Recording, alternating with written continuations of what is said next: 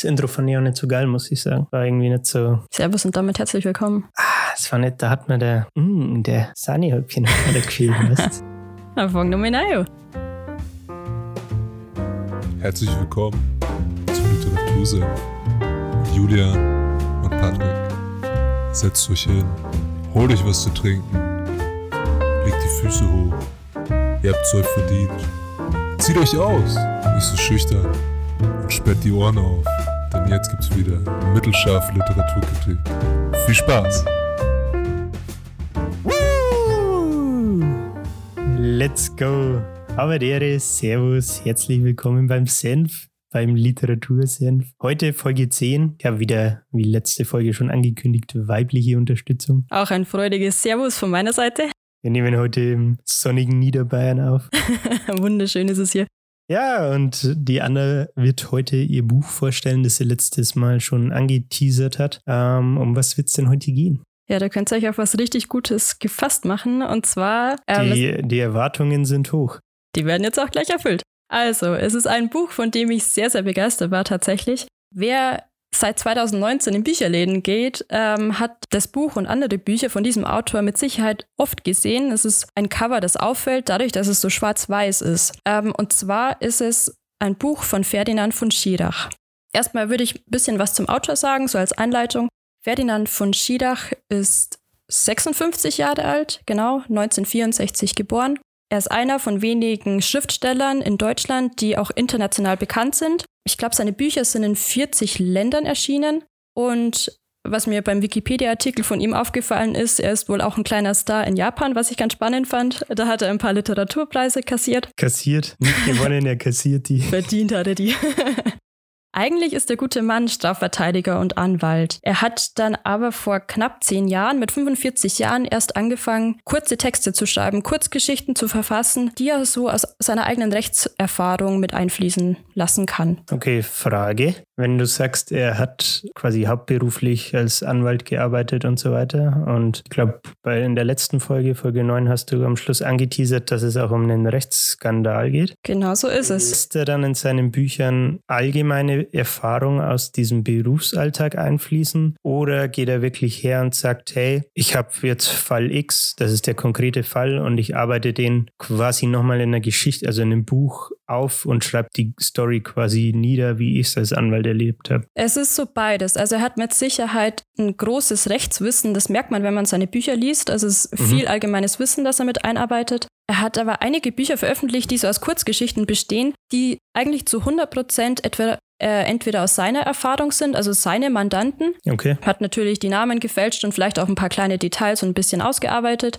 Oder Geschichten, die er von ja, Anwaltsfreunden auch gehört hat. Mhm. Also es sind Geschichten, die eigentlich aus dem wahren Leben spielen und ja. Wenn du sagst, es sind Kurzgeschichten, sind es dann in dem Buch wirklich mehrere unabhängige Kurzgeschichten, die quasi, ich sag mal, wie in so einer Art Sammlung sind? Oder wie kann man sich das vorstellen? Ja, ich habe jetzt bisher mehrere Bücher von ihm gelesen. Ähm, Schuld und Verbrechen, das sind zwei verschiedene Bücher, die bestehen, ich glaube, insgesamt vielleicht aus etwa zehn Kurzgeschichten, die komplett unabhängig voneinander sind. Okay. Ja. Tabu zum Beispiel ist aber ein Buch, das über eine große Geschichte eigentlich handelt. Und ähnlich ist es jetzt auch in dem Buch, das ich hier liegen habe. Wir haben den Titel noch gar nicht erwähnt. Genau, nach fünf Minuten muss jetzt das auch mal passieren, ne? Der Fall Colini ist es. Manche haben den Titel vielleicht letztes Jahr auch schon gehört. Da ist der Kinofilm dazu rausgekommen, ich glaube April 2019, mit Elias Mbarek. Hast du den Film gesehen? Nee, leider nicht, tatsächlich. Okay. Ich muss sagen, ich habe Ferdinand von Schirach damals noch gar nicht gekannt, beziehungsweise ich hatte den noch nicht auf dem Schirm. Und momentan kann man den zwar auch angucken auf Amazon Prime oder YouTube, falls es jemanden interessiert, ist aber verhältnismäßig relativ teuer. Und so ein Studentengeldbeutel hatte erstmal noch Nein gesagt. Ich kenne ja die Geschichte schon. Ja, ja okay. Genau. Weißt, weißt du, warum es so teuer ist oder ist das einfach random? Keine Ahnung, ich kann es okay. mir vorstellen, dadurch, dass es der Film relativ neu ist, wahrscheinlich. Ne? Und weil der Elias Mbarek mitspielt. Ja, kleine Schnuckelchen. Perfekt. Genau, ähm, ja, wie es Julian auch vorhin schon gesagt hat, es geht einerseits um den Justizskandal äh, in der deutschen ja, Rechtsgeschichte, der ungefähr vor 50 Jahren, wenn ich richtig gerechnet habe, ähm, zurückliegt und andererseits um die Geschichte eines Mörders, um die Motivfindung, wieso hat der Mörder gemordet. Und okay. Der Justizskandal und diese Geschichte des Mörders hängen miteinander zusammen. Okay, also der Justizskandal, der ist quasi wirklich passiert. Genau, das ist eine wahre Und Begebenheit. Das ja. Buch als Geschichte greift diese wahre Begebenheit quasi auf. Genau, so Okay. in die Richtung Ja. geht es. Also die Geschichte ist an sich mit den Charakteren erfunden. Einer der Charaktere hat aber tatsächlich gelebt, natürlich unter anderem Namen, aber mit ähnlichen Eigenschaften und einem ähnlichen Lebensentwurf sozusagen. Ja, das steht auch auf dem Backcover des Buches. Also, was treibt einen Menschen, der sich ein Leben lang nichts hat zu Schulden kommen lassen, zu einem Mord? Und das hat der Ferdinand von Schirach auch öfter jetzt betont. Es geht ihm gar nicht darum, wer der Mörder ist, weil das ist eigentlich ab der ersten Seite klar. Es geht ihm darum, warum hat ein Mensch, der eigentlich objektiv ein guter Mensch ist, der nichts Mhm. getan hat in seinem Leben, ähm, auf einmal ein Mörder wird. Also wirklich, es geht im Endeffekt darum, was sind seine Beweggründe und was treibt ihn dazu, jetzt quasi aus diesem, ich sag mal, aus dieser Schiene, in Anführungszeichen, guter Mensch rauszusteigen und quasi bewusst diese Tat zu vollziehen und jemanden Genau. umzubringen. Ich würde sagen, so ein Dreiviertel des Buchs geht gut darum, ähm, das Motiv zu finden und die Frage, warum ist es passiert. Okay. Genau. Dann können wir ja, würde ich fast sagen, langsam zum Inhalt drüber schwenken, oder? Genau, aber ich würde noch ein paar ja, Aspekte über das Buch erstmal loswerden. Ähm, Auch. Genre, es ist ein Roman. 2011 ist es zum ersten Mal erschienen, jetzt zum Film natürlich in der neuen Auflage auch. Hat um die 200 Seiten, je nach Auflage. Das wäre jetzt eigentlich so mal Der Kurzüberblick. zum Buch, genau. Ja, zum Inhalt. Das Buch steigt direkt und sofort beim tatsächlichen Mord ein. Es geht um die Hauptperson Fabrizio Collini, deswegen auch der Titel. Der gibt sich als Zeitungsjournalist aus und kommt mit dieser Ausrede in ein nobles Hotel, um den Unternehmer Hans Meyer zu besuchen. Ja, und genau da würde ich jetzt mal auch was vorlesen aus dem Buch. Kann man gern machen. Ich wollte nur vielleicht nochmal, darfst auch gern abblocken, wenn es unpassend ist, aber fragen, Wart mal ab. wer denn dann die Hauptpersonen im Buch sind. Also vermutlich natürlich einmal der Collini, als, äh, Mhm. wie heißt der? Fabrizio. Fabrizio Collini. Ähm, dann dieser Hans Meyer Mhm, genau. ist ja offensichtlich involviert und dann wird sich wahrscheinlich im Laufe, können wir dann später nochmal drauf zu sprechen kommen. Genau, oder? das wird dann nochmal deutlich werden. Ich Ja. würde dann nochmal drauf eingehen, um was es im Weiteren geht. Okay. Dazu erstmal eine Lesestelle. 20 Minuten später war der Mann, Mann tot. Vier Projektile waren in seinen Hinterkopf eingedrungen. Eines hatte sich im Gehirn gedreht, war wieder ausgetreten und hatte das halbe Gesicht weggerissen. Der beige Teppich saugte das Blut auf, der dunkle Umriss wurde langsam größer. Colini legte die Pistole auf den Tisch. Er stellte sich neben den Mann an Boden, starrte auf die Altersflecken auf dessen Handrücken. Mit dem Schuh drehte er den Toten um. Plötzlich trat er mit einem Absatz in das Gesicht des Toten. Er sah ihn an, dann trat er wieder zu. Er konnte nicht aufhören. Wieder und wieder trat er zu. Blut und Gehirnmasse spritzten auf seine Hosenbeine, auf den Teppich, gegen das Bettgestell. Der Gerichtsmediziner konnte später die Anzahl der Tritte nicht rekonstruieren. Wangen, Kiefer, Nasen und Schädelknochen brachen unter der Wucht. Colini hörte erst auf, als der Absatz seines Schuhs abriss. Er setzte sich auf das Bett, Schweiß lief ihm über das Gesicht. Sein Puls beruhigte sich nur langsam. Er wartete, bis er wieder gleichmäßig atmete. Er stand auf, bekreuzigte sich, verließ das Zimmer und fuhr mit dem Lift ins Erdgeschoss. Er humpelte, weil der Absatz fehlte.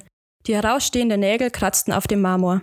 In der Lobby sagte er der jungen Frau hinter der Theke, sie solle die Polizei rufen.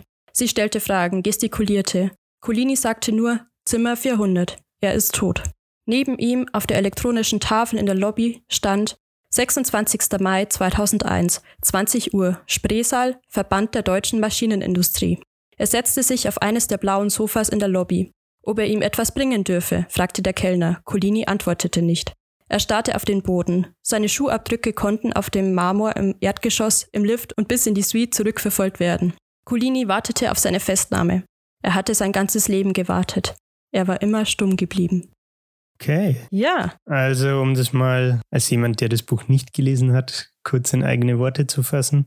Der Stil ist, finde ich, erstmal, um das vielleicht kurz anzusprechen, irgendwie sehr detailliert und irgendwo auch brutal. Also, Ja. wie beschrieben wird, dass zum Beispiel die Wangenknochen und was weiß ich, was für Knochen noch alles im Alles Gesicht, Mögliche. Nasen, alles, was vorhanden ist, Ja. komplett gebrochen ist, weil er halt so lange auf den eingetreten hat und Genau. so dass ein äh, Absatz abbricht und Ja. er dann deswegen quasi nicht gerade laufen kann, sondern so ein bisschen, ja, fast humpelt. Äh, ist sehr interessant auf jeden Fall, finde ich. Ja. Also, Genau. Das ist es eigentlich auch, was den Skidach ausmacht. Das ist einerseits sind Absätze dabei, die absolut detailliert sind, und andererseits Absätze, die nicht undetaillierter sein könnten. also viel Die Raum für Interpretation bieten. Genau, ähm, das definitiv. Also ich finde, es ist aber auch tatsächlich so ein Kontrast zwischen Inhalt und Sprache. Also die Sprache ist da doch relativ neutral dafür, was im Endeffekt im Inhalt passiert. Da wurde gerade Okay. jemand ermordet, finde ich. Ja, Aber er reiht einfach nur so Hauptsätze aneinander. Relativ nüchtern, ohne große Adjektive. Da ja, das stimmt. passiert nicht viel. Ich glaube, das so. wollte ich auch so ein bisschen aussagen. Ich habe es nur nicht so gut in Worte fassen können. also, es, wie du sagst, es wirkt sehr nüchtern und Genau. so, als, als wäre es überhaupt kein großes Ding, sondern also als wäre es das Allnormalste von der Welt, dass jemand umgebracht wird und dann So schreibt Schidach tatsächlich, ja. verlässt du quasi dein Hotelzimmer, als wäre nichts gewesen. So. Genau. Ähm, der Autor ja, lässt dich so ein bisschen zurück. Sagen wir es mal so. Ja, Also du ja. musst dir deine eigene Meinung bilden. Finde ich das jetzt total schrecklich oder finde ich das vielleicht auch gerade okay? Ja, oder, oder lass, wie lasse ich das jetzt erstmal auf mich wirken und Genau. schau dann, was vielleicht jetzt als nächstes passiert Ja. und so. Ne? Das war jetzt auch zum Beispiel das Ende eines Absatz beziehungsweise eines Kapitels. Und mit diesem letzten Satz hat er dich jetzt auch so ein bisschen im Ungewissen gelassen. Ja, ja. Er war die ganze Zeit still und musste stumm sein, sozusagen, und abwarten. Und ja, aber wieso ist es denn so? Und du musst es erstmal sacken lassen und stellst dir die Frage, ja, wie geht's denn eigentlich weiter? Ja. Und das wird nicht sofort aufgelöst. Und das Ja. ist genau das, was das Spannende und ja, das Tolle in seinem Schreibstil für mich zumindest ausmacht. Ja. Genau. Genau, also haben wir jetzt den Colini, ähm, gibt sich als Zeitungsjournalist aus, begeht diesen Mord offensichtlich in einem Hotel, Ja. bringt den Unternehmer Hans Meyer um, Mhm. äh, um die Namen nochmal ins Gedächtnis zu rufen, und geht dann zur Hotellobby, sagt, hey, in, in diesem Zimmer, ich glaube 400 war es, Mhm. liegt ein toter Mann. Ähm, und dann setzt er sich im Endeffekt in die Hotellobby mit blutverschmierten Schuhen, wo ein Absatz fehlt. Ja. Und macht erstmal nichts. Also ich, Hotellobbys, würde ich mal behaupten, sind ja oft zum Beispiel auch videoüberwacht. So, ne? Mhm. Ja, genau. Also er, Und als Mörder hat er dann augenscheinlich kein, keine Absicht, nicht gefasst zu werden. So, ne? Genau darum geht's. Es ist offensichtlich, dass er der Mörder ist. Ja. Und genau das will er eigentlich auch zeigen, beziehungsweise er will es nicht verstecken oder er will sich nicht wehren. Er lässt sich einfach festnehmen und wartet auf die Polizei. Genau, also er lässt fast über sich ergehen, ne? wenn man es so Ja, genau. vielleicht nicht ausgedrückt, aber ja, er geht in die Lobby und Der Mord ist irgendwas, was er abgewartet hat, was im Prinzip so eine Spannung in ihm gelöst hat. Und jetzt ist es einfach vorbei und jetzt gibt es sich einfach seinem Schicksal hin. Ja. Genau das, glaube ich, ist es eigentlich, was es ausmacht. Und ja, genau. Da würde ich dann tatsächlich auch mit dem Inhalt ein bisschen weiterführen, damit wir nicht auf dieser einen Stelle Passage. rumtrampeln. Genau. Ja, es geht dann weiter, dass er natürlich festgenommen wird, ist ja klar, er wartet nur darauf. Dann kommt die nächste Hauptperson ins Spiel und zwar ein Kaspar Leinen. Ähm, das ist ein sehr junger Anwalt. Er ist praktisch frisch von der Uni und hat sich dazu bereit erklärt, als Pflicht Pflichtverteidiger zur Verfügung zu stehen. Also es ist jemand, der dann angerufen wird, wenn eine Person verhaftet wurde und keinen persönlichen Anwalt hat, sondern er steht dann einfach zur Verfügung, um diese Person zu verteidigen. hm. Wird auch in diesem Fall in Amerika ist es ja zum Beispiel, glaube ich, so, dass es, wie nennt sich das, so Pflichtverteidigung oder irgendwie sowas, Genau, ne? ja. Also die du einfach als, die kriegt jeder. Genau, die steht dir einfach vom Gesetz her zu, Genau. sozusagen. Und gerade um das Beispiel Amerika vielleicht ranzuziehen, ich weiß nicht, ich finde, das kennt man so ein bisschen aus Filmen und so. Mhm. Da ist es ja, ich weiß nicht, ob jemand zum Beispiel die Serie Suits kennt. Da ist es ja so, dass die, der Harvey Specter Mhm. so ein, ja, wie soll man es nennen, so ein Nobelanwalt fast ist, Ja. wo halt auch wirklich viel Geld fließt, Ja. der dann seine Mandanten aber halt aus jedem möglichen Loch, wenn man so will, wieder rauszieht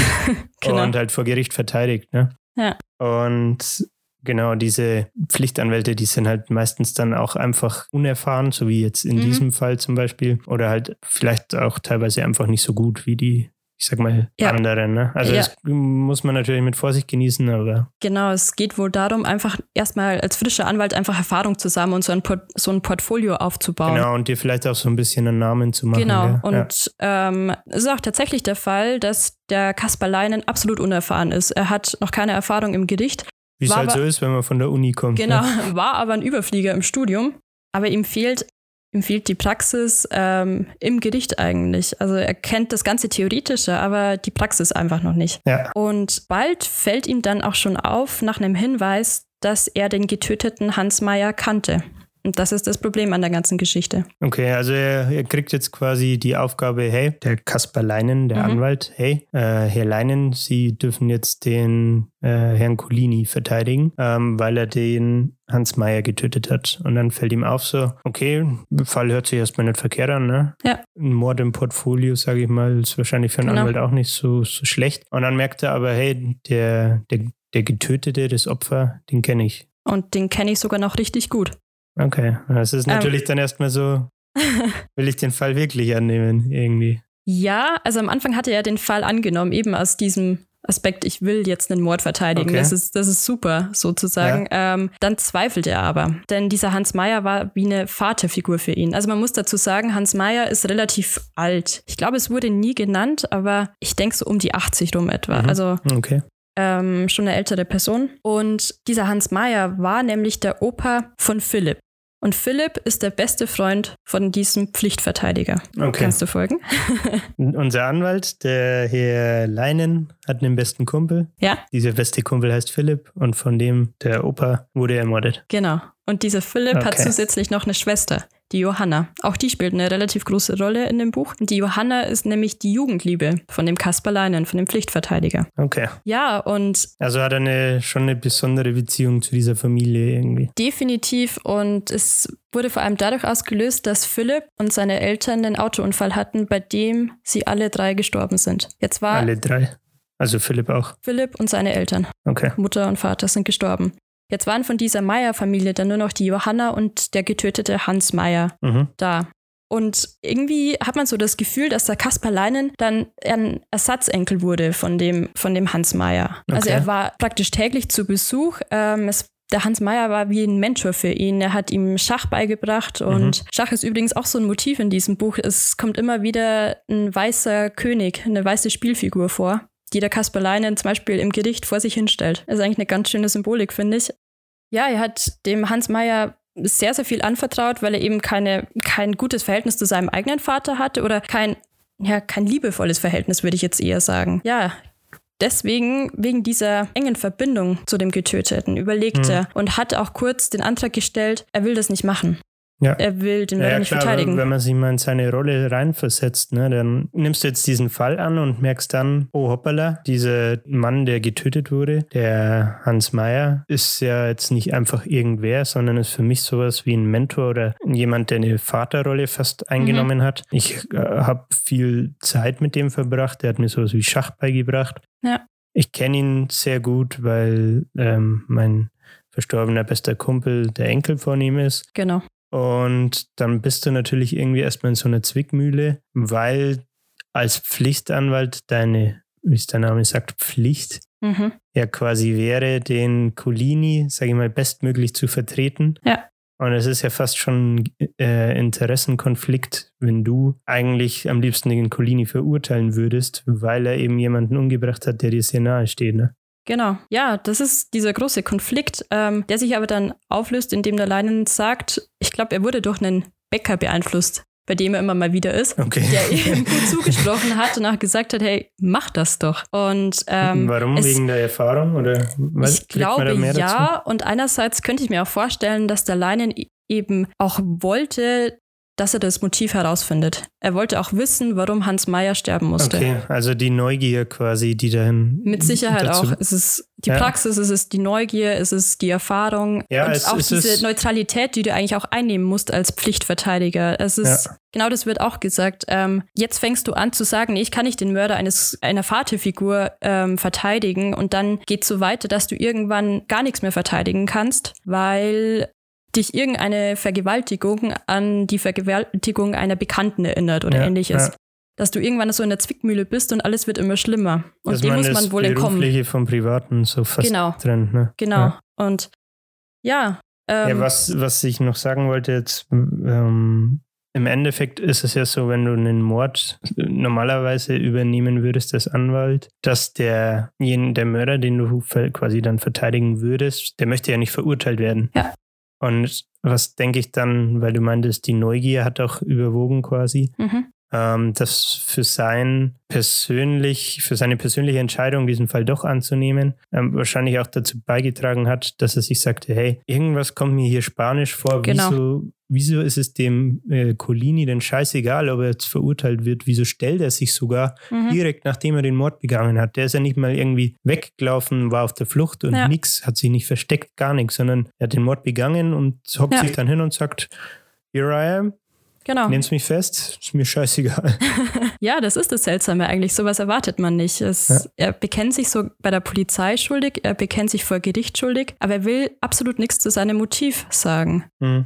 Und das ist das, woran man wahrscheinlich knabbert an diesem Fall. Ja. Und die Neugier, weißt die. du denn, oder vielleicht wird es auch im Buch genannt, wie das ist? Also reicht es, wenn er ein Geständnis ablegt, ohne dass man ein Motiv hat? Wahrscheinlich schon, oder? Wenn es ein Geständnis aus eigenem Mund ist. Ich glaube, es würde reichen, aber aus irgendeinem Grund reicht es nicht. Ich habe es gerade tatsächlich nicht auf dem Schirm, Okay. das müsste ich nachlesen. Aber im Buch ähm, reicht es nicht aus. Genau, das, die Verhandlung geht nämlich weiter. Ja, Also, okay. Ja, das nicht- wollte ich wissen. Ja, was aber auch in dieser Verhandlung echt eine Zwickmühle ist, er hat einen Kontrahenten sozusagen im Gericht, also den, den Verteidiger der Nebenklägerin. Also es gibt einerseits den Staatsanwalt, Mhm. Herr Reimer oder Reimers heißt der gute Mann, dann will aber auch noch eine Nebenklägerin und zwar die Johanna Meyer, also seine Jugendliebe, zusätzlich Die- als Nebenklägerin auftreten gegen Colini. Die Enkelin vom Hans Meyer ist. Genau. Okay. Und dieser Verteidigung, äh, Verteidiger der Johanna, der ist ein sehr, sehr erfahrener Anwalt und so wie es im Buch stand, hat der praktisch nie verloren. Der Mhm. kann Also Harvey Specter-Modus. absolut, er scheint wohl aber nicht ganz so ein, ja, ein hipper Typ zu sein, er ist schon ein bisschen älter. Okay. Ähm, Überwiegt einfach die Erfahrung dann ja, wahrscheinlich auch. ne? absolut. Also er ist so eine Koryphäe auf dem Gebiet und ist wohl wirklich, wirklich gut. Ja. Mattinger heißt der übrigens, falls ich den Mattinger. Na- Mattinger. Ne? Okay. falls ich den Namen nochmal erwähnen sollte. Ja, und tatsächlich sieht er die Johanna jetzt eben auch nach vielen, vielen Jahren zum ersten Mal wieder. Im Und- Gerichtssaal oder wo? Nee, davor schon mal. Okay. Also Aber- aber, einfach äh, aufgrund von der Gerichtsverhandlung. Okay. Genau, aufgrund dessen. Ja, und was passiert? Er liebte sie, er liebt sie immer noch und sie gehen eine Beziehung ein. Während dieser Verhandlung. Okay. Das, Das war ist jetzt das- ein Plot-Twist, den ich nicht erwartet Nee. habe. Denkt man auch nicht, aber es scheint wohl zu funktionieren. Also der Leinen kann wohl das Private tatsächlich sehr, sehr gut davon trennen, was in dem Gericht passiert. Ja, und ich finde, man muss halt auch trotzdem bedenken, dass er, er, er ist ja nicht derjenige, der den Hans Meyer umgebracht hat. Genau. So, und das, Er kann in dem Moment fast nichts dafür, dass er Ja. der Anwalt ist. In Ja. dem Fall. Er muss naja, es wenn, wenn das für die beiden okay ist. Ja, tatsächlich ist ja es- Ding, ne? für die Johanna auch okayer, als man denkt. Okay. Das ja, ist- das wundert das- mich tatsächlich ein bisschen, aber gut. Sie ruft ihn immer wieder an, wenn es ihr schlecht geht und er ist dann zur Stelle oder fährt oder fliegt zu ihr, Okay. weil sie in London lebt. Und der Wo- Fall in Weiß man, Deutschland. wo das Buch eigentlich spielt? Ich glaube in Berlin. Okay. Auf alle Fälle in Deutschland. Definitiv, genau. Ja, dann stellt sich aber im Laufe der Zeit heraus, bei den Ermittlungen in der Gerichtsverhandlung beziehungsweise bei den Ermittlungen seitens der Polizei kommt einfach nichts voran. Es, es wird kein Motiv deutlich. Leinen kriegt nichts raus von, ähm, von Colini. Hm. Das Motiv wird einfach nicht klar. Ja. Und ja, was will man da als Verteidiger machen? Er, ist, er wird immer verzweifelter und verzweifelter. Ja, klar, ihm sind ja auch so ein bisschen die Hände gebunden. Als Verteidiger musst du ja dir auch eine Strategie überlegen, wie Ja. verteidige ich denn den guten Mann jetzt? Und dafür ist es äh, normalerweise ja immer von Vorteil, wenn du das Motiv kennst. Genau. Und er hat einfach Angst. Es, es gibt ja, glaube ich, soweit ich weiß, auch so eine Art, ich weiß nicht, wie es in dem Verhältnis heißt, aber so eine Art ärztliche Schweigepflicht, dass du dann, wenn dir der Mörder zum Beispiel sagt, hey, das war Mhm. mein Motiv, darfst du das ja nicht einfach dann rausposaunen, soweit ich weiß, ne? Kann sein, ne? Müssen wir Ähm. jetzt einen Juristen fragen. Boah, da bin ich der falsche Ansprechpartner. das ist nur mein gefährliches Halbwissen, möchte ich immer an der Stelle sagen. ja, Ja, aber das hilft dir, wenn du das dann weißt, das hilft dir ja auch, um besser argumentieren zu können und so. Auf und alle vielleicht Fälle. Fragen oder den Verlauf der Gerichtsverhandlung besser zu antizipieren. Genau. Und du kannst viel besser beeinflussen. Und und er hat, ne? er hat auch, Lan hat auch eben Angst, dem Mattinger wieder zu erliegen, weil Ja. der eben so eine Ausstrahlung hat. Der, er weiß mehr oder weniger, er, kann nur gewinnen, Mattinger. Hm. Er, sagt es auch Ja, klar, öfter. Es gibt keine Chance, dass du den Mörder da irgendwie rausbringst. Ja, das ist ja jetzt sogar für Außenstehende wie mich äh, ziemlich offensichtlich, ne? Also, dass das eigentlich gar keinen Weg raus gibt, so im Ein Endeffekt. Mörder, der sagt, ich bin der Mörder, ja, was willst du tun? Der Ja. wird mit Sicherheit eingesperrt. Ja, aber hey, spannend, es gibt einen Twist in der Story. Jetzt bin ich gespannt. Ja, den Twist an sich werde ich tatsächlich nicht sofort verraten. Ähm, ich lese euch jetzt aber eine Stelle aus dem Buch vor, die so hinführt zu diesem Twist. Leinen war klar, dass er das Verfahren verlor. Er hatte jeden Abend in der Kanzlei gesessen und die Akten durchgeblättert. Zum hundertsten Mal hatte er die Aussagen der Zeugen, den Obduktionsbericht, die Gutachten der Sachverständigen und die Vermerke der Kriminalbeamten gelesen. An den Wänden seines Büros hingen die Tatortfotos. Er hatte sie jeden Tag angestarrt und nichts gefunden. Auch an diesem Tag ging es ihm nicht anders. Gegen 10 Uhr knipste er die Schreibtischlampe aus. Er sah zu, wie seine Zigarette im Aschenbecher verglühte und roch den angesenkten Filter. Mattinger hatte gesagt, er solle nachdenken. Immer stünden die Antworten in den Akten. Man müsse sie nur richtig lesen. Wie verteidigt man einen Mann, der sich nicht verteidigen will? dachte Leinen. Ihm fiel ein, dass er vergessen hatte, seinen Vater zum Geburtstag anzurufen. Er sah auf die Uhr und wählte im Halbdunkel des Zimmers die Nummer. Sein Vater klang wie immer. Er sagte, er reinige gerade die Büchsen. Den ganzen Tag sei er draußen im Revier gewesen und habe die Futtergrippen aufgeräumt. Als Lannon auflegte, glaubte er das Waffenöl wieder zu riechen. Er schloss die Augen. Plötzlich sprang er auf, schaltete das Licht ein und hastete zur Wand mit den Tatortfotos. Platz 26, Bild 52. Tatwaffe Walter P38, hatte ein Polizist unter das Foto geschrieben. Leinen sah sich die Pistole genau an, er nahm vom Schreibtisch ein Vergrößerungsglas, erkannte die Waffe, dann wählte er noch einmal die Telefonnummer seines Vaters. Ich glaube, ich hatte gerade einen Gedankenblitz, weil ich die Lesestelle vorhin, bevor wir angefangen haben aufzunehmen, äh, schon mal überflogen habe. Und ich, ich habe eine Vermutung, was mit dieser Walter, mit der Pistole, ja. heißt die Walter, Walter, wie auch immer. Walter wahrscheinlich, äh, ja. Was Jetzt. damit sein könnte. Jetzt bin ich gespannt. Echt? Erzähl mal. Naja, wenn er die wiedererkennt quasi, so habe ich das jetzt aus der Lesestelle vernommen, Mhm. Könnte es ja vielleicht sein, dass die dem guten Hans Meyer gehört. kann natürlich sein, kann aber auch ganz, ganz anders passiert sein. ja, ja, natürlich, aber das war jetzt gerade so ein Gedankenblitz. Der da kann ich dir einen Tipp geben. Weiterlesen an ja. der Stelle. okay. Aber das werde ich jetzt Oder definitiv nicht veröffentlichen, was hier. mal anfangen zu lesen. genau. Ja, aber das ist so der Twist, nachdem sich die Geschichte ändert. Okay. Wie sie sich ändert, werde ich jetzt aber tatsächlich nicht erzählen, weil das ist genau das, was dieses Buch ausmacht. Ja. Es ist genau dieses Spannende, was in den nächsten Seiten passiert und wie sich die Geschichte dann doch noch komplett wandelt und ganz anders darstellt, als man es am Anfang erwartet hatte. Mhm. Und der Leinen auch ein ganz anderer Verteidiger wird. Ein ganz anderer Mensch, er wird hoffnungsvoll und er wird richtig smart. Er kann. Was ich jetzt noch sagen wollte, wobei du sagst, er wird richtig smart und ändert sich vom, vom, von der Art und Weise, wie er quasi im Gerichtssaal agiert und so weiter und vom mhm. Auftreten vielleicht auch. Bei dieser Lesestelle kommt schon durch, auch wieder durch den Schreibstil, finde ich, wie verzweifelt er eigentlich ist. So. Ja. Dass er die Bilder überall in seinem Büro oder wie hat er es mhm. genannt, Kanzlei oder was weiß ich, ja. äh, aufgehängt hat und quasi in seinem Schreibtischstuhl sitzt und die mehr oder weniger anstarrt und sich so genau. denkt, irgendwie ergibt das alles keinen Sinn und dann oder er findet nicht den, den ja. nötigen Hinweis, den er jetzt irgendwie bräuchte. Der, der gegnerische Anwalt, der Matt, Matt, Mattinger. Mattinger hat ihm ja anscheinend, wenn ich es richtig verstanden habe, sogar einen Tipp gegeben, ja. dass äh, die Antwort immer in den Akten steht. Er muss die Akten nur richtig lesen. Genau. Und das war auch der Punkt, wo ich jetzt gesagt habe, hey, vielleicht hat er die Pistole was damit zu tun. So, das wäre ja nachdem das jetzt auch spezifisch im Buch halt nochmal angesprochen wurde, fand ich ganz cool. Also die Lesestelle hat mir tatsächlich zugesagt. das ganze Buch ist genauso gut. ja, ich finde, was man auch nicht erwartet, dass der sein, Kontra, sein Kontrahent im Gerichtssaal ihm Tipps gibt. Es ja, einerseits schon, andererseits finde ich, muss man dann auch die andere Seite sehen, dass er ja eigentlich quasi Kollegen, Anwaltskollegen sind. Ja. Und er ja offensichtlich der deutlich erfahrenere ist und ja. in dem Leinen vielleicht gar keinen wirklichen Kontrahenten sieht, sondern eher einen Schüler. Genau. Und dem vielleicht deswegen so ein bisschen als Mentee sieht und sagt, hey, ich ja. helfe dir da so ein bisschen oder gebe dir so Tipps und so weiter, weil, weißt du, was ich meine? Genau, es ist eine ganz spannende Beziehung eigentlich. Also der Leinen fungiert im Gerichtssaal mehr oder weniger wie so ein Spielball von Mattinger. Er mhm. führt den jungen Anwalt echt gut vor, muss ich sagen. Also es, okay. er lässt ihn gut auflaufen teilweise.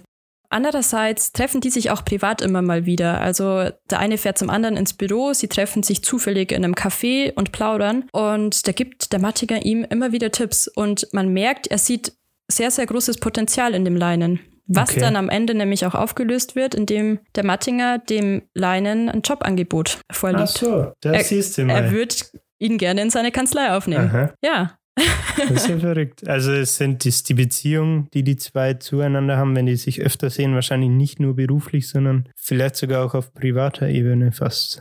So, so hat sie es zumindest angehört. Ja, es ist schon so eine kleine also, dass sie Freundschaft ich, ich meine, dass, irgendwie ja genau, dass sie sich so ein bisschen kennenlernen und Ja. er dann auch sagt, hey, der ist nicht nur ein pfiffiges Kerlchen, der äh, jetzt gerade in den Anwaltsberuf einsteigt, sondern der ist auch ein korrekter Typ äh, oder ein, ne, eine Art Mensch, die ich gerne in meiner Kanzlei hätte als Kollege quasi. Ja, und er macht sich nicht nur als Mensch gut, sondern dann eben auch als Anwalt. Und Mhm. genau deswegen dieses Jobangebot. So, so, eine wendet Person will man Blatt. genau, so eine Person will man in seiner eigenen Kanzlei haben. Okay. Ja, aber wie gesagt, wieso diese Verhandlung sich nochmal komplett ändert und was da passiert, kann euch einfach nur ans Herz legen. Lest dieses Buch, guckt euch meinetwegen auch den Film an. Für 14 Euro oder wie viel kostet er? Vielleicht gibt es ja auch noch Kinox oder wer weiß. Ähnliche Ah, Plattformen. Äh. Ich habe es euch nicht geraten. ähm, nee, ich bin absolut begeistert von diesem Also Buch, du muss ich würdest sagen. es definitiv weiterempfehlen. Absolut. Okay. Ähm, ich habe erst in Corona-Zeiten zum ersten Mal die Chirac-Bücher gekauft. Ich habe sie mir das letzte Jahr, die letzten zwei Jahre immer wieder angeguckt in dem Buchladen. Ich habe sie mir Mhm. immer wieder in die Hand genommen und mich haben diese Klappentexte und die Cover einfach schon so angesprochen, dass ich mir gedacht habe, ich muss es irgendwann nehmen und irgendwie habe ich es doch immer wieder liegen gelassen, weil ich mir gedacht habe, ja, Rechtsgeschichte, Frage nach Moral, nach Schuld, nach wer ist der Opfer. Klingt erstmal trocken irgendwie, ne? Genau, es, Gerade das Thema Rechtsskandal und so, das es klingt könnte auch ein ziemlich langweiliges Buch sein. Absolut, es klingt nicht wie ein Thema, das mich persönlich interessiert, weil ich damit einfach keinen Anknüpfungspunkt Ja, habe. ja. Dann habe ich mich aber doch überwunden und ich habe die Bücher tatsächlich nur so verschluckt bisher. ich habe Angst, dass, Okay. es so, dass es so weitergeht, weil er, ich weiß nicht, sieben, acht Bücher vielleicht nur veröffentlicht hat. Es ist jetzt Okay. keine riesige Bandbreite. Irgendwann ist es auch vorbei mit dem Zeug, was man von ihm lesen kann. Ja, genau, und du hast Angst, dass es bald soweit ist. ja. Es gibt Okay. aber zum Glück ganz, ganz viele ähm, ja, Texte von ihm, die er auch im Spiegel veröffentlicht hat, zum Beispiel. Oder auf Echt? anderen. Okay. Ja. Also nicht im Buchformat, sondern in Form von anderen Veröffentlichungen quasi. Genau, die sind auch teilweise echt länger, die Artikel. Also da kann man auch gut mal eine halbe Stunde ähm, dort sitzen. Okay. Ähm, man kann die übrigens auf seiner Wikipedia-Seite finden, ganz unten. Wen das interessiert, ich kann es absolut empfehlen. Das ist, es geht viel um Schuldfrage, es geht viel um Rechtsprechung in Deutschland. Was läuft teilweise falsch in der Politik auch? Also lässt er da auch seinen, seinen Blick aus dem Arbeitsalltag quasi auf die, ich sag mal, Missstände fallen. Ja, Ja, immer und mal dort wieder. zeigt auf, hey, hier und hier sollte man Ja. vielleicht mal den Finger in die Wunde legen. Das läuft Ja. im Rechtssystem nicht so wirklich optimal. Genau, weil er nämlich eigentlich immer die Frage stellt, ist denn wirklich der Schuldige, den man in den Zeitungen anprangert, den man im Gerichtssaal anprangert, wirklich der Schuldige? Mhm. Oder ist der vermeintliche Mörder nicht vielleicht auch das Opfer der ganzen Ja. Geschichte? Und das ist eben das Spannende, was immer wieder das Motiv ist in seinen Büchern. Das Okay, kommt also es ist immer wieder vor. Es ist absolut Okay. wiederkehrend. Man rätselt mit, man überlegt mit und das ist das Spannende, finde ich. Und das, was, Okay. das, was einen fesselt. Ja, Also Buch, Buch besorgen und lesen. ja, genau. Oder zum Beispiel auch in die ZDF-Mediathek gucken. Habe ich nämlich vor ein paar Tagen jetzt erst entdeckt bei der Recherche. Zwei Bücher, ich glaube, ich müsste lügen, aber ich glaube, Schuld und Verbrechen war das, ähm, sind als Kurzserien verfilmt worden. Als Kurzserien. Ja, das sind pro Staffel vielleicht vier, fünf Folgen. Okay. Ähm, sind auf der ZDF-Mediathek zu finden und sollen wohl sehr, sehr gut sein. Wirklich. Ich habe noch nicht reingeguckt. Es, sie Na, sollen wird's Zeit. sehr das brutal mich sein. ja tatsächlich auch interessieren. sehr brutal tatsächlich sein, weil man zu dieser neutralen Sprache, die er in den Büchern hat, einfach Bilder hat. Mhm. Und die Bilder sind brutal. Es werden einfach Menschen ermordet, gequält und ähnliche Dinge. Aber ich glaube, die, die werde ich mir definitiv auch mal angucken. Hört sich cool an. Ja, genau. Wir haben es jetzt auch schon mal anklingen lassen. Am Ende des Buchs ging es auch um einen Justizskandal in der deutschen Rechtsprechung. Ja, ich Und da gehen wir jetzt noch drauf ein. genau. Ich Bin gespannt. werde nicht verraten, wie, die, wie, die, wie der Justizskandal mit der ganzen Geschichte um Colini zu tun hat, weil, wie gesagt, Kein Spoiler und so. genau, darum wir geht wollen es ja jetzt auch nicht. zum, zum Lesen anregen. Ja, aber ich weiß nicht, ob wir das zum Beispiel in Geschichte behandelt haben in der Schule. Mir ist es tatsächlich noch nie untergekommen. Ich habe davon noch nie gehört, bevor ich dieses Buch äh, gelesen habe. Und zwar der Verjährungsskandal. Ähm, Kann ich dir jetzt ehrlich gesagt auch nicht haben, aber Geschichte war bei mir auch immer Geschi. Früher haben wir immer Geschi gesagt. Das Thema hatten wir gestern. Ja? Ziemlich uncool, ne? Ja. Heute eben schon. Ja, aber das Thema Geschichte war bei mir in der Schule immer. Ich fand generell, konnte ich mich nie wirklich dafür begeistern. Die Hitler- ja. und NS-Zeit fand ich schon interessant. Ja.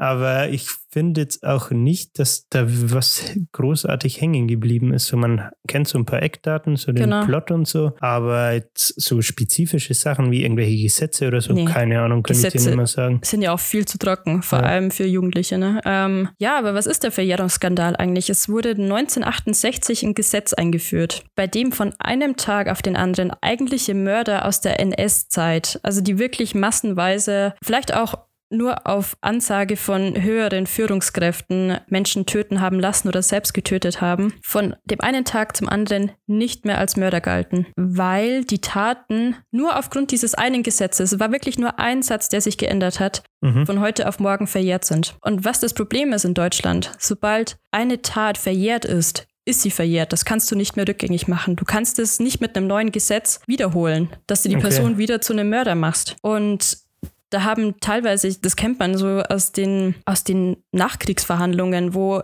mhm. NS-Ideologen einfach vors ja, angeklagt wurden ja. als vielfache Mörder, die haben teilweise zu diesem Zeitpunkt noch auf ihre Gerichtsverhandlung gewartet, weil es einfach so viel war, so viele Akten. Mhm. Und die wurden nie verklagt. Wegen aufgrund dieses Gesetzes. Genau.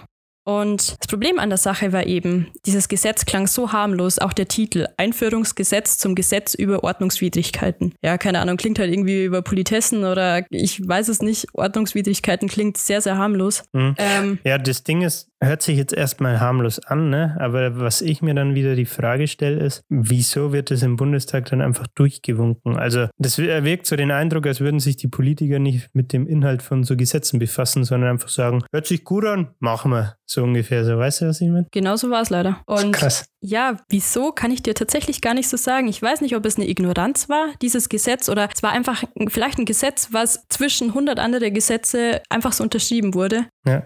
Es gab so kein. Als, als, Unterpunkt von irgendeinem Unterpunkt. Ja, genau, einfach so zwischendrin. Stunden. Übrigens, das Gesetz müssen wir jetzt noch durchwinken, machen ja. wir schnell, oder? Ja. Es wurde nie wirklich diskutiert im Bundestag, was man eigentlich erwarten sollte. Und ich kann es nicht sagen, ob es an der Zeit lag, ob das da vielleicht einfach so der Fall war. Weißt wann wurde das erlassen? 68. 68. Ja gut, da muss ich sagen, es ist aber auch schon wieder fast eher unwahrscheinlich, dass noch sehr viele Leute vielleicht vertreten waren im Bundestag, die so, ich sag mal, rechtsorientiert basierend auf der NS-Vergangenheit waren. Also das könnte ich mir vielleicht noch vorstellen, dass da halt an der richtigen Stelle die richtigen Leute saßen, Genau. Die dafür gesorgt haben, dass dieses Gesetz durchkommt. Es, also weißt du, was ich meine? Es gab immer, immer wieder NS-Ideologen, ehemalige. Ideologen, das Wort habe ich gesucht, ja. es gab immer wieder ehemalige Offiziere, die Hitler verfolgt, also die Hitler gefolgt sind, hm. die es aber irgendwie in der Bundesrepublik zu einem hohen Rang geschafft haben, ähm, die in Anführungsstrichen entnazifiziert wurden, vielleicht mit Verhandlungen oder eben auch nicht, die von ihrer Schuld freigesprochen wurden und dann riesige Karriere gemacht haben, was man vielleicht gar nicht mehr so auf dem Schirm hat, aber es auch in vielen Politikbereichen so war. Mhm. Ja, und das ja, ist krass. Eben auch in diesem Fall, weil der Initiator dieses Gesetzes ähm, Eduard Dreher war. Und der Eduard Dreher war mal in der NS-Zeit ein Staatsanwalt in Innsbruck. Ja, und das klingt jetzt vielleicht erstmal nicht schlimm, aber er stand auf der Seite der Nazis.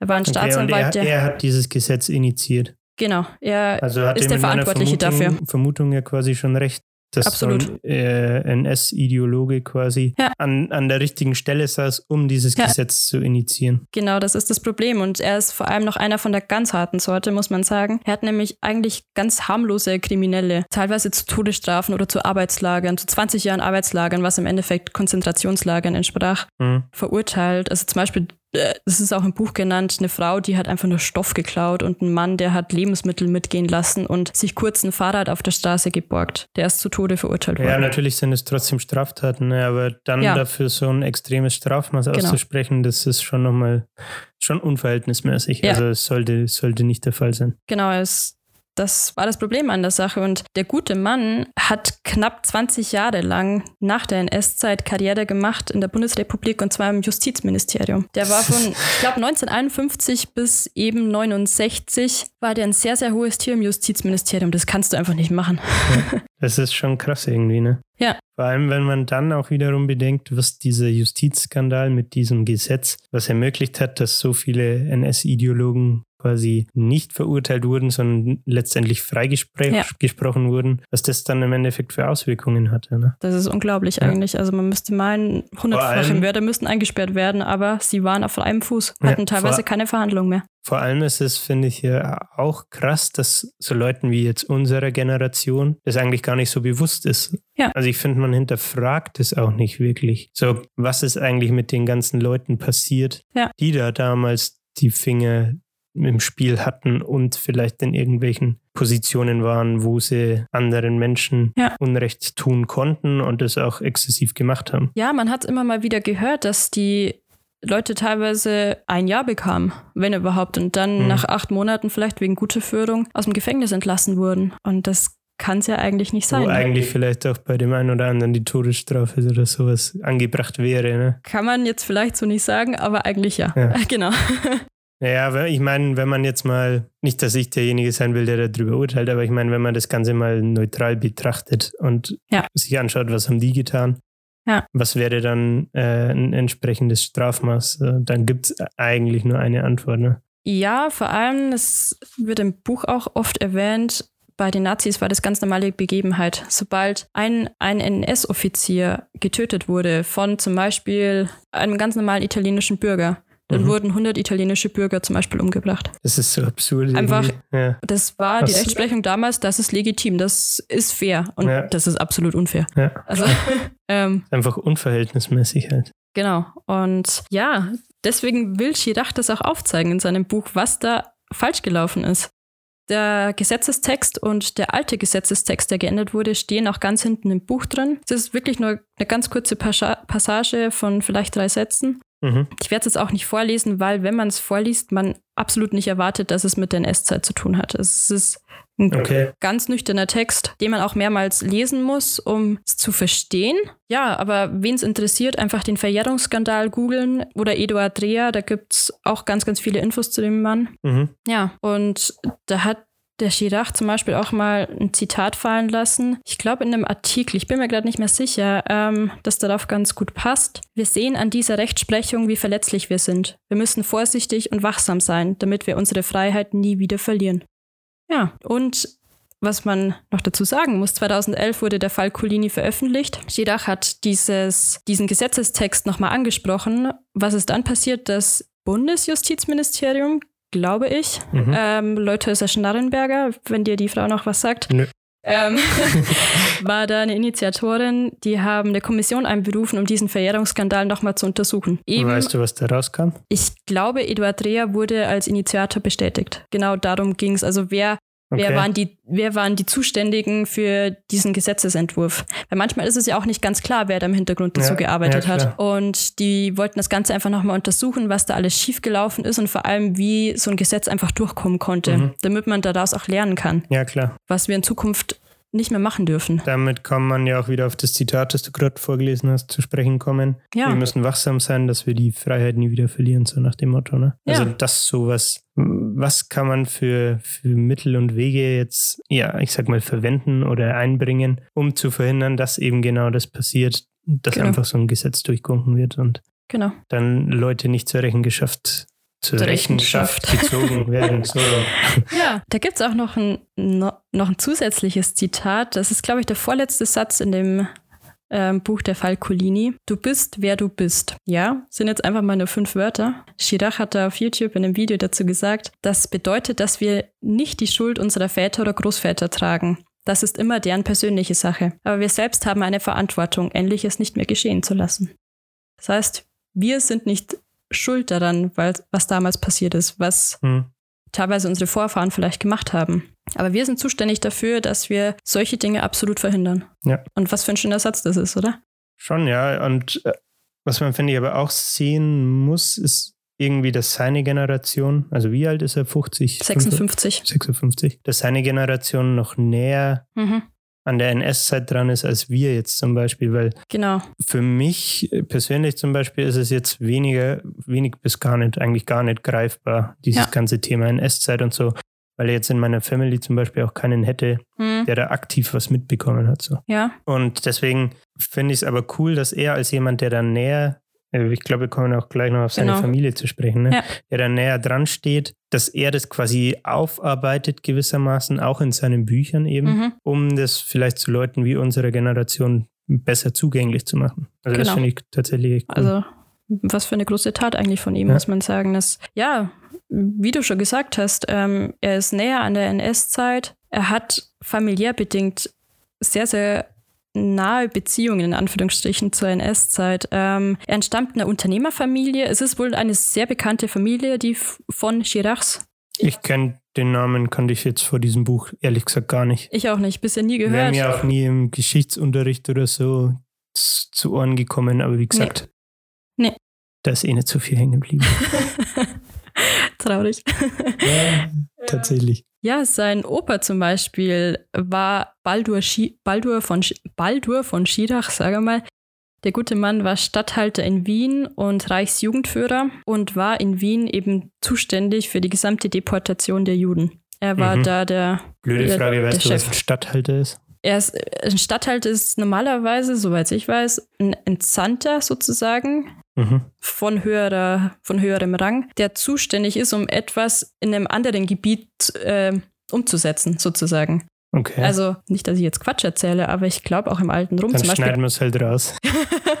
an dem Ende landet es trotzdem drin, dass in Rom zum Beispiel gab es doch auch solche Statthalter, die entsandt wurden in andere Gebiete, um die Politik aus Rom voranzubringen, in diesem Gebiet. Ach so. Und die okay. praktisch so die, wie so ein Boss ja. in einer anderen Region sind. Ja. Ja. Okay. Nee, hätte ich jetzt tatsächlich ehrlich gesagt gar nicht gewusst, aber macht, also ich glaube, ich weiß, auf was du raus willst. Ich Macht glaube, es Sinn. ist das, aber wenn nicht, korrigiert mich.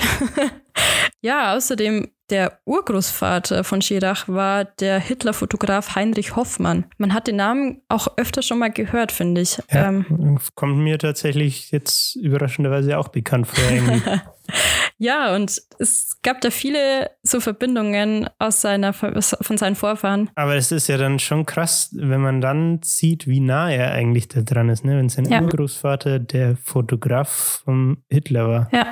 Das ist ja jetzt nicht, als wäre sein, keine Ahnung, sein Urgroßvater irgendwie Soldat oder so gewesen, der halt einfach, ich sag mal, als einfacher Mann äh, dann Mhm. in das NS-Regime verwickelt war, Ja. wenn man es so sagen kann. Nee, er war wohl Sondern er einer, war ja wirklich an vorderster Front eigentlich dann. genau, ne? er war einer, der, der Hitler am nächsten war, ja, genau, vermutlich. tief drin, wenn man es so Absolut. sagen kann. Ne? Der ihn täglich vermutlich Ja. begleitet hat. Schon krass.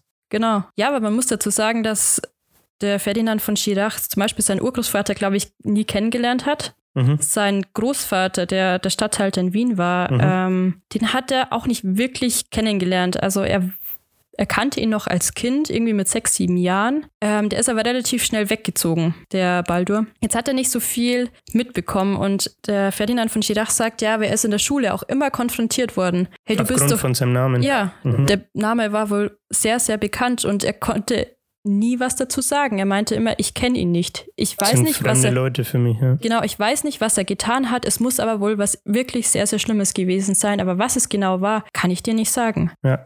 Und das hat ihn wohl sein ganzes Leben bisher einfach begleitet, dass er immer wieder darauf angesprochen wird. Und auch wenn man ähm, Videos anguckt oder Interviews, er wird immer wieder darauf angesprochen.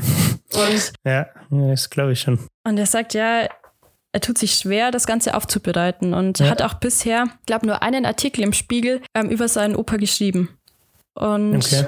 um das so ein bisschen aufzuarbeiten. Und da meinte er aber auch, ja, das war's jetzt aber. Also Ja. damit ist jetzt das gesagt, was für die ganzen Jahre von mir verlangt wurde, aber ich kann nichts dazu sagen. Ja, da muss man, finde ich, aber auch sagen, dass man das vielleicht auch einfach respektieren sollte. Ne? Genau, absolut. Ich, wenn ich nichts sagen kann und will, dann ist es so. Ja. Ja, aber er setzt sich auf alle Fälle dafür ein, ja, Dinge rückgängig zu machen. Zum Beispiel, ich glaube, er hat irgendwas finanziert, wo es darum ging, dass na, Juden wurden ja in der NS-Zeit teilweise Gemälde geklaut. Und er hat Ja. wieder unterstützt, dass diese Gemälde wieder zu den Familien zurückkommen. Der Ferdinand. Genau, Okay. weil nämlich seine Großmutter, glaube ich, zu eitel dafür war im Endeffekt und das nicht eingesehen hat. Das sind so meine Infos, die ich dazu habe. dann für Die Gemälde praktisch, einzusetzen. Ja genau, und die Gemälde auch zurückzugeben. Also Ja. scheinbar gibt es in der Familie wohl auch eigenen Besitz davon. Ach so. Ja, Aber- ah, okay, ich dachte, er macht das eher, ich dachte, das hat sich jetzt angehört, als hätte er das irgendwie quasi ehrenamtlich oder so gemacht. Aber Mm. wenn, dann habe ich dich falsch verstanden. Genau. Ja. Aber ich Okay. bin mir jetzt gerade im Moment auch nicht mehr zu 1000 Prozent sicher. Ich hoffe, es stimmt. Wie das gute alte Halbwissen. Einfach mal in die Welt tragen. Gut, dann würde ich sagen, jetzt haben wir fast eine Stunde. Wow. Abschließende Worte. Ich bin absolut begeistert von seinem Buch. Ich bin absolut begeistert von diesem Mann. Lest die Bücher, geht auf YouTube, gebt Ferdinand von Schirach ein. Mich würde echt mal interessieren, was das für ein Typ ist. Also wie er wie, einfach wie der drauf ist. So.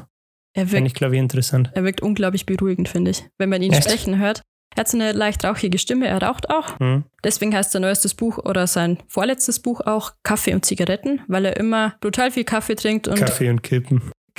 genau, ganz viel raucht, während er schreibt. Okay. Er hat so eine beruhigende Art und er wirkt unglaublich weise in dem, was er sagt. Er wirkt unglaublich belesen und er trifft die, Wur die, die Worte absolut perfekt. Mhm. Wenn er eine Frage gestellt bekommt, auch eine spontane Frage, er weiß genau, wie er sich ausdrücken muss und gibt einem, gibt einem immer so ein bisschen was zu denken mit. Ja. Das ist das Spannende an, an seiner Person, finde ich, an seinen Büchern. Das Buch liest du nicht einfach und legst es dann auf die Seite, sondern du liest es, Und verarbeitest es dann. genau, du lehnst dich erstmal zurück und denkst dir, was ist gerade passiert? ja. Okay, wow. ja, Hört sich gut an. es ist super. Ja, glaube ich dir. Ich bin absoluter Fan mittlerweile. Ja, Gut. genau. Das wär's von meiner Seite soweit. Freut mich, dass du hier warst. Vielleicht Ja. hört man sich mal wieder. Mich freut es auch, hier gewesen zu sein. Du darfst natürlich jederzeit eine Gastfolge aufnehmen, wenn du möchtest. Ansonsten, danke fürs Zu Zuhören. Das Thema hat mir letzte Folge schon, gell? Ich kann das Wort nicht das Wort. aussprechen irgendwie. danke fürs Zuhören. So, folgt uns auf Instagram, wenn, wenn euch äh, der Podcast taugt. Da posten wir immer die, die Bookcover und ein paar Zitate oder äh, also Zitate aus dem Buch oder Stellen aus dem Podcast. Und um vielleicht noch einen kurzen Ausblick auf nächste Woche zu geben. Ich bin mir noch nicht sicher, welches Buch ich da vorstellen werde, aber ich vermute, es wird Pencils of Promise sein. Dabei geht es um Bildung in Ländern wie Afrika oder Südamerika. Mehr möchte ich dazu nicht sagen. Spannend. Ja, Aber lasst euch überraschen. Vielleicht wird es auch was anderes, weiß ich noch nicht. Wie gesagt, danke fürs Hören und sehen uns am Sonntag. ja, auch danke von mir. Tschüssi.